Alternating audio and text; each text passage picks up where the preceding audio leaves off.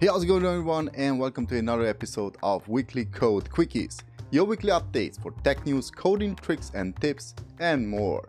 As always, I'm your host, Norbert BM, and in today's episode we'll be talking about the potential future of web development and coding in the browser instead of using a traditional IDE.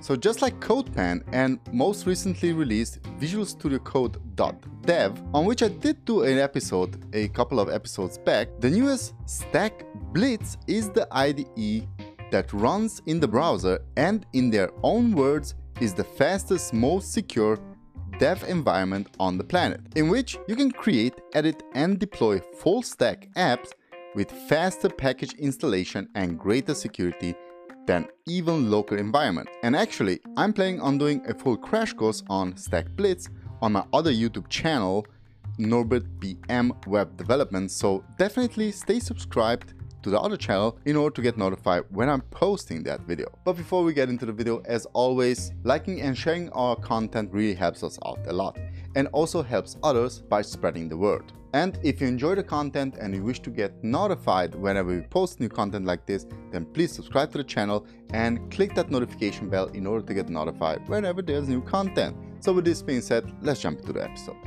Okay, quick rundown on the show notes. We're going to first of all talk about what are web containers, then running Node.js in the browser, what is a IDE, what is StackBlitz, what kind of code we can actually write in StackBlitz, what are the front-end frameworks and libraries that you can run in StackBlitz, and what kind of backend can you run in StackBlitz. So first things first, what is a web container? A web container, aka servlet container, is a component of a web server that integrates with Jakarta Servlets. And Jakarta Servlets is a Java software component that extends the capabilities of a server.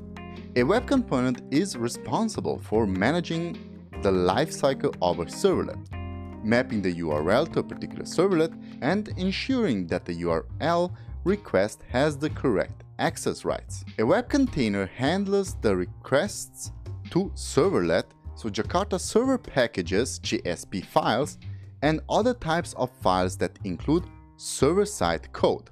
The web container creates servlet instances loads and unloads servlets, creates and manages requests and response objects, and performs other servlet management tasks. So web container specifies runtime environments for other web components, including security, concurrency, lifecycle management, transaction, deployment, and other services. So how about running Node.js natively in the browser? The Node.js runtime itself is running natively inside the browser. Now these environments are not running on a remote server. Instead, each environment is completely contained within your web browser. Legacy online IDEs run your entire dev environment on a remote server and stream the results back across the internet to your browser. The problem with this approach is that it yields few security benefits and provides a worse experience than your local machine in nearly every way it takes minutes to spin up containers, is prone to network latency, cannot work offline, often results in network timeouts, debugging freezes or is broken, containers are nearly impossible, and hitting refresh just reconnects to a broken container again. Okay, so what is a IDE?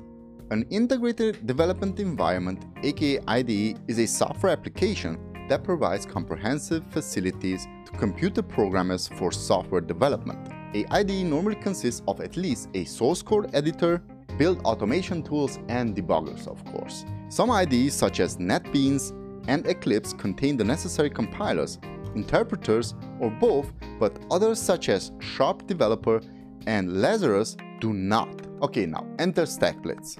As I said at the beginning of the episode, StackBlitz is a IDE that runs in the browser, just like the newly released Visual Studio Code and also the older CodePen, but with the difference that it also runs Node.js in the browser, which is pretty cool. It basically promises to have the same editing experience as if you would use the usual Visual Studio Code instead of application itself which honestly until now nobody really managed to create such an IDE in the browser. In my honest opinion, VS Code.dev really sucks. You are, you are so limited in creating anything. But it also looks a bit like Visual Studio Code and it feels like the real application. Now what exactly does it make it feel like a real IDE, like a web application? Like a application in your computer? Well, according to the website, it has IntelliSense and they should work just like in Visual Studio Code. It has NPM.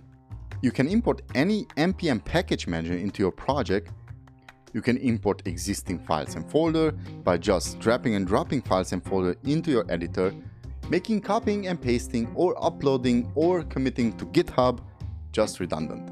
It also has hot reloading. As you know, we have in Visual Studio Code live server and if you set it to autosave in every when you, whenever you type something, so autosave on type, not on save, then live server will refresh the browser constantly. It, it will have the type that are typewriter effects. Uh, so whenever you type something, it will automatically appear in your browser.